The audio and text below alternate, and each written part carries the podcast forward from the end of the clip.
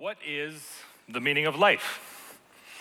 It's perhaps the most central question at the heart of every person who has ever lived. What is my purpose? Why are we here? And am I living my life well in light of that purpose? It might seem a little bit odd in a series entitled Ordinary Life, where we're focusing on these everyday practical aspects of our lives, that we would make this sudden shift into these grand questions but how we understand the meaning of life, right? How we understand what things have value shapes all of the actions that we take every day. And that is why today we will explore the wisdom of the book of Ecclesiastes to wrestle with this question of meaning and purpose, and as a result, to hopefully see the purpose that is beyond the ordinary things of our life. Let's pray together. God, we thank you for the book of Ecclesiastes for this book of wisdom and how we are to live and where we are to find meaning. As we study it today, may it be your message that comes through. Amen.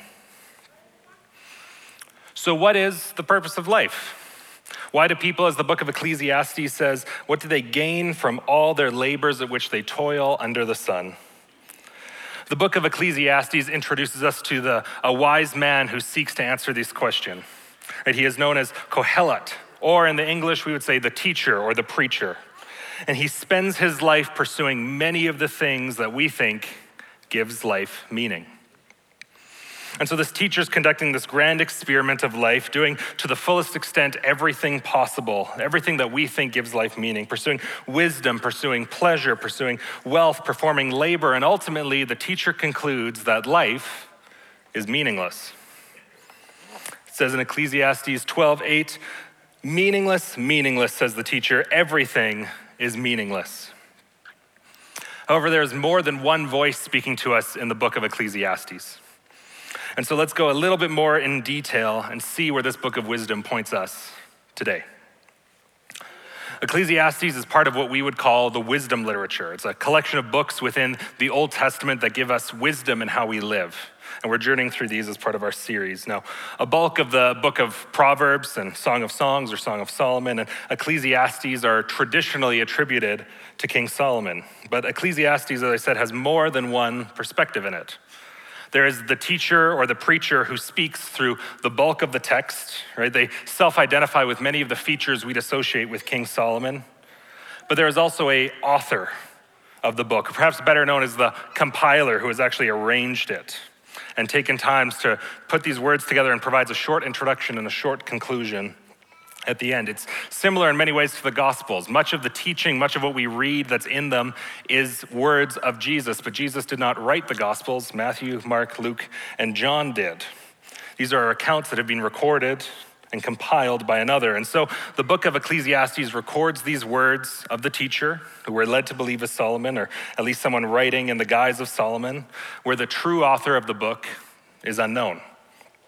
Some believe it was some who came, someone who came later, writing in the flow of wisdom literature, compiling the words of Solomon or compiling various wisdom speakers into one book. Others think it might have been Solomon himself, that at a much later time in his life, after writing this initial section, he comes and he goes, I want to revise the intro and the outro of this book and comment on what he has learned since he's gone through this grand experiment.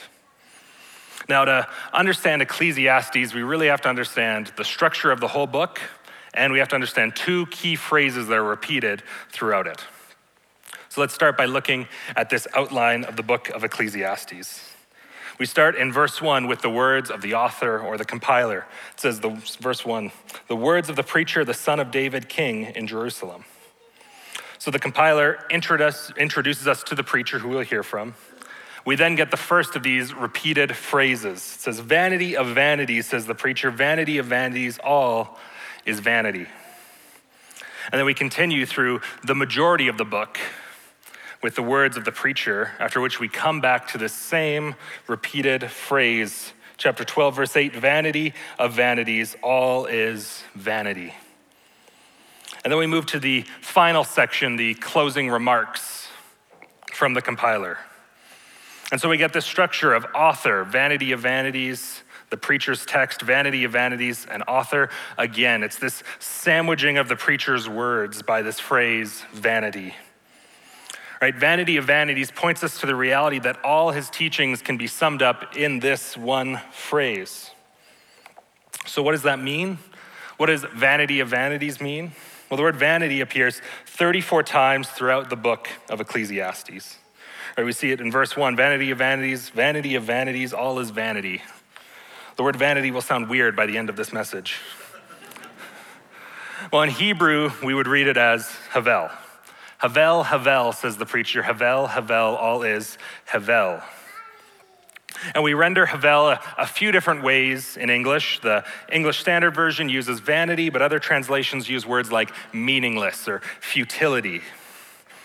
And this repetition of the phrase has this implication of it being a greater form of itself right? The Song of Songs refers to the best song. The phrase heaven of heavens refers to the highest heaven. The holy of holies refers to that which is the most holy place. And so Havel, Havel refers to that which is the most Havel or the ultimate Havel. Now, meaningless, vanity, and futility, they do uh, a lot to capture this meaning of Havel, but in Hebrew, there's a little bit more going on. Havel might be more clearly translated as breath or as breeze, sometimes as vapor or smoke, and it points to things that are fleeting and insubstantial. It's like a passing breath, its effects do not last. It is intangible. As one commentator said, it is plainly true that everything to do with human, indeed with all mortal existence, even if not meaningless, is nevertheless ephemeral or fleeting. The second phrase that we need to understand as we journey through the book of Ecclesiastes is under the sun. Right, we see this first in verse 3, but this idea of under the sun is repeated 28 times throughout the book. It says in Ecclesiastes 1:3, What does man gain by all the toil at which he toils under the sun? And it's important to understand this phrase because, in many ways, it shows us the scope of this grand experiment that the teacher has conducted right? Everything they have done, everything they have experienced, everything that they have pursued to find this meaning, to find this purpose is under the sun. It's locked into this limited, tangible, physical world. The teacher has not taken the larger reality of God into account. And so the reality of life under the sun is really marked by two clear boundaries this is where the, the book of Ecclesiastes gets really fun, okay? Two clear boundaries, two realities of under the sun. Number one, the inevitability of death. Number two, the unrelenting march of time. Right, we read these ideas throughout the book of Ecclesiastes, but we specifically see them in passages like Ecclesiastes 3 19, 19 through 20. It says, For what happens to the children of man and what happens to the beast is the same. As one dies, so dies the other. They all have the same breath. And man has no advantage over the beasts, for all is vanity. All go to one place. All are from the dust, and to dust all return. Right? All are from dust, and to dust all return. Death comes for us all. It is an inevitability, according to the preacher of Ecclesiastes. Death renders many of the things that we think give our lives value havel, because we will not get to experience them Right? The preacher speaks on this unrelenting passage of time in passages like chapter 1, verse 4. It says, A generation goes and a generation comes, but the earth remains forever. The sun rises and the sun sets, and it hastens to the place where it rises. We continue in verse 10. It says, Is there a thing of which it is said, See, this is new? It has been already in the ages before us. There is no remembrance of former things nor will there be any remembrance of latter things yet to be among those who come after. Right, in the, the grand scheme of the world, in the grand scheme of time, our lives are but a blink. When we are long gone, the sun will continue to rise and continue to set without us. The things that we have done will be eroded by the passage of time, like the banks of a river erode over the generations. Everything that we do or feel is innovative feels like it has been done before, and everything that we think that we do is innovative will be forgotten in the years and ages to come. Life under the sun, life marked by time and by death, renders life vanity. It renders life Havel. That is the overarching theme of this core section of Ecclesiastes.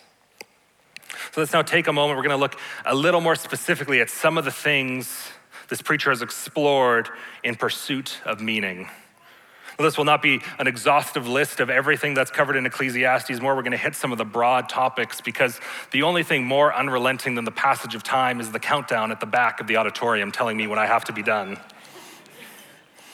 So let's start with wisdom.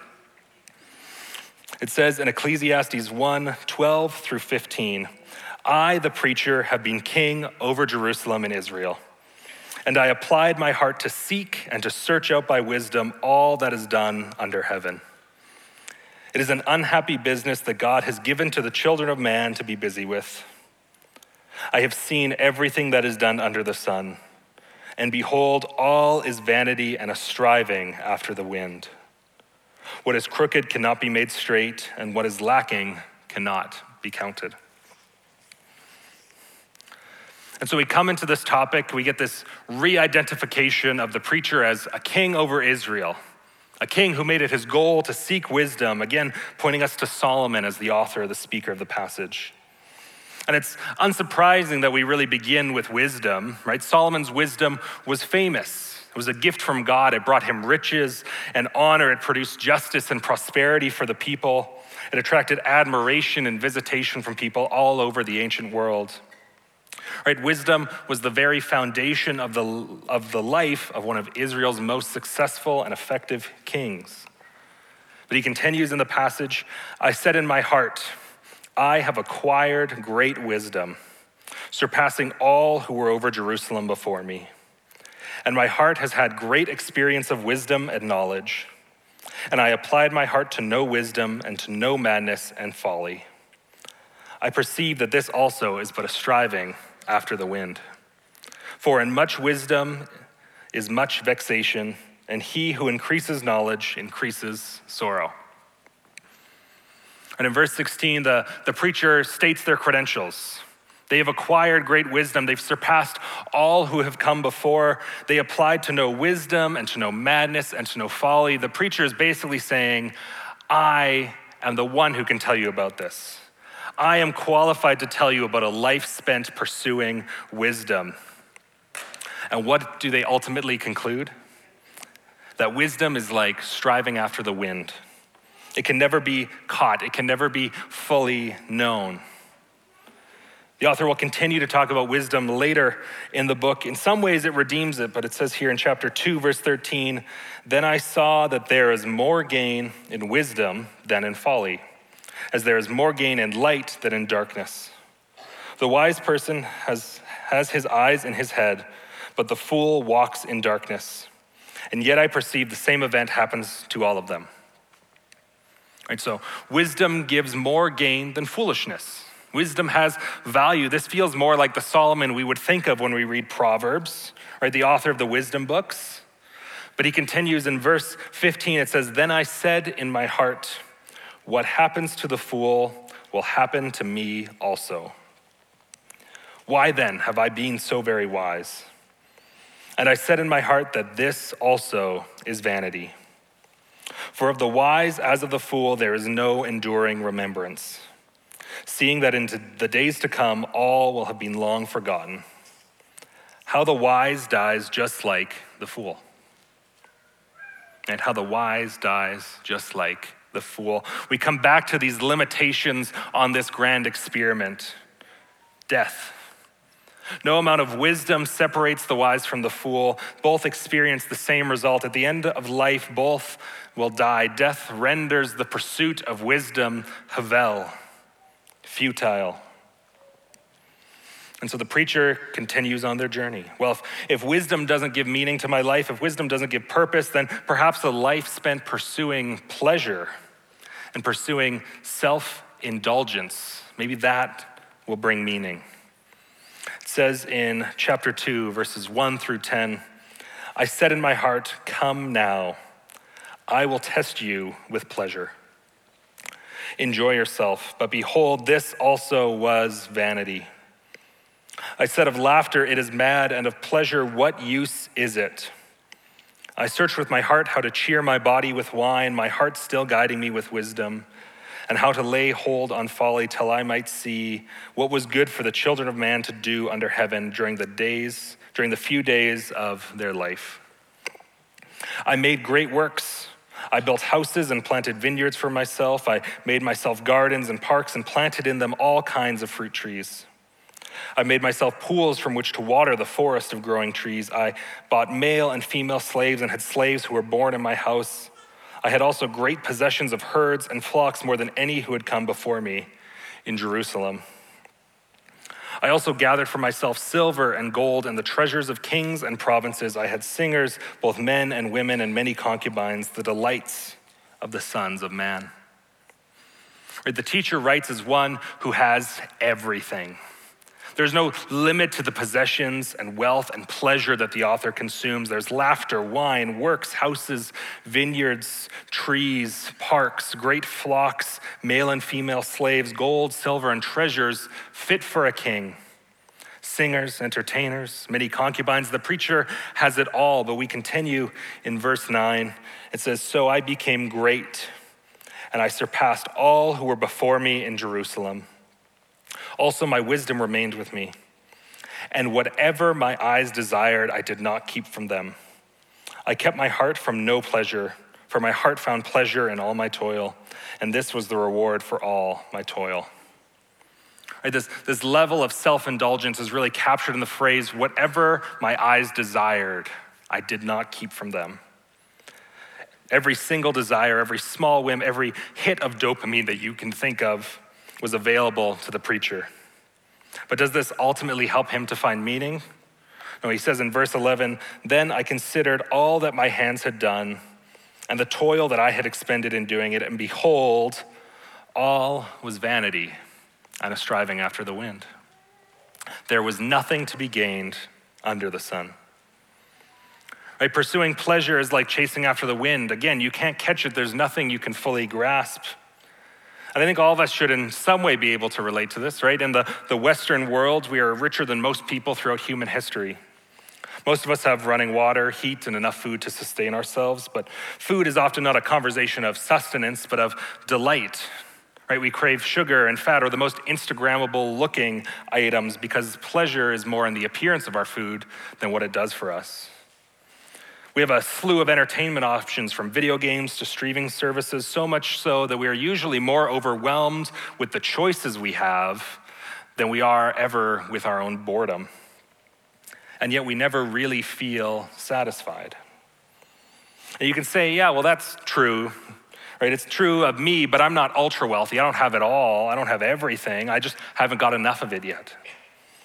But we see repeated stories of this being true, even for the ultra wealthy. In an interview with the Ottawa Citizen, actor and comedian Jim Carrey said, I think everybody should get rich and famous and have everything that they ever dreamed of so they know it's not the answer.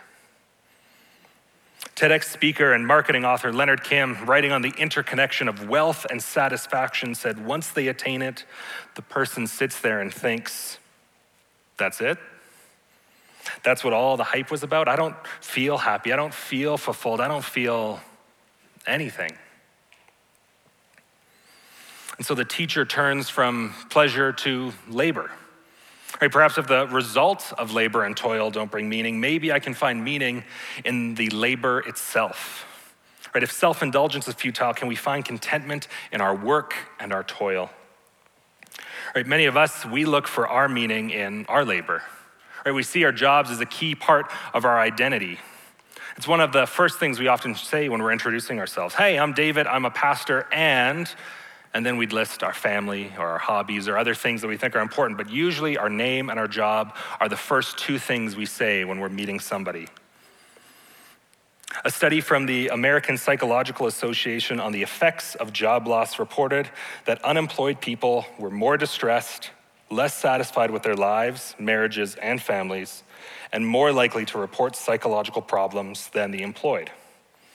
Now we would say, well, that makes sense, but this quote comes after they have factored in and accounted for financial strain. That means that even when there's no change in security and no change in financial situation, the loss of a job has a negative impact on people because they experience this lost sense of purpose and meaning. For many of us inside the church and outside the church, whether we would articulate it this way or not, we put a huge sense of our identity and purpose into what we do for work or the ways we serve in our church or our community. And there are moments in the book of Ecclesiastes where labor feels more positive.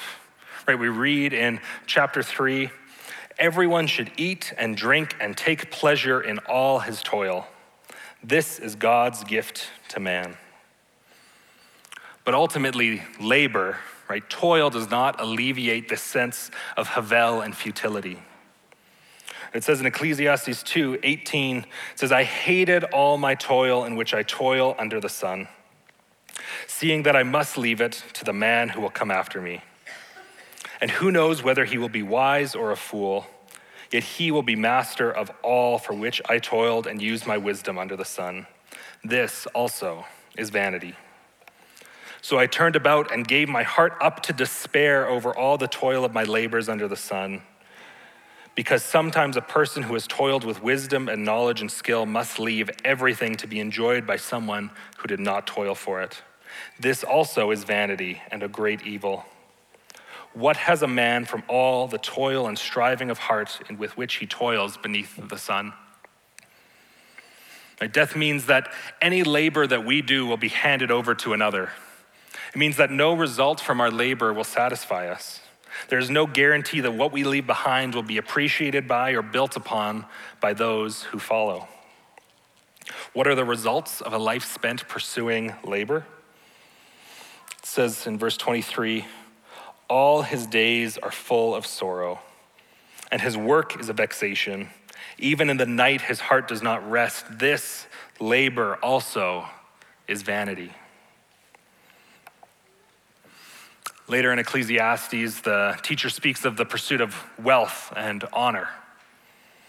It says in chapter 5, verses 8 and 9 If you see in a province the oppression of the poor and the violation of justice and righteousness, do not be amazed at the matter.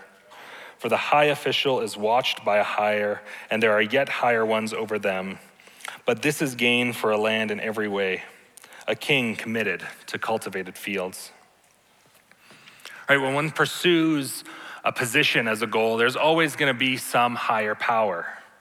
You might be the high official, but somebody actually runs the city, or you might run the city, but somebody runs the province, or I've worked my way up, now I run and oversee the province, but there's somebody overseeing the country. Right, when we pursue this idea of being better or having more authority or having more honor, we always find that there is someone above us. We can never be satisfied in our search for position and honor continues in verse 10 He who loves money will not be satisfied with money, nor he who loves wealth with his income. This also is vanity.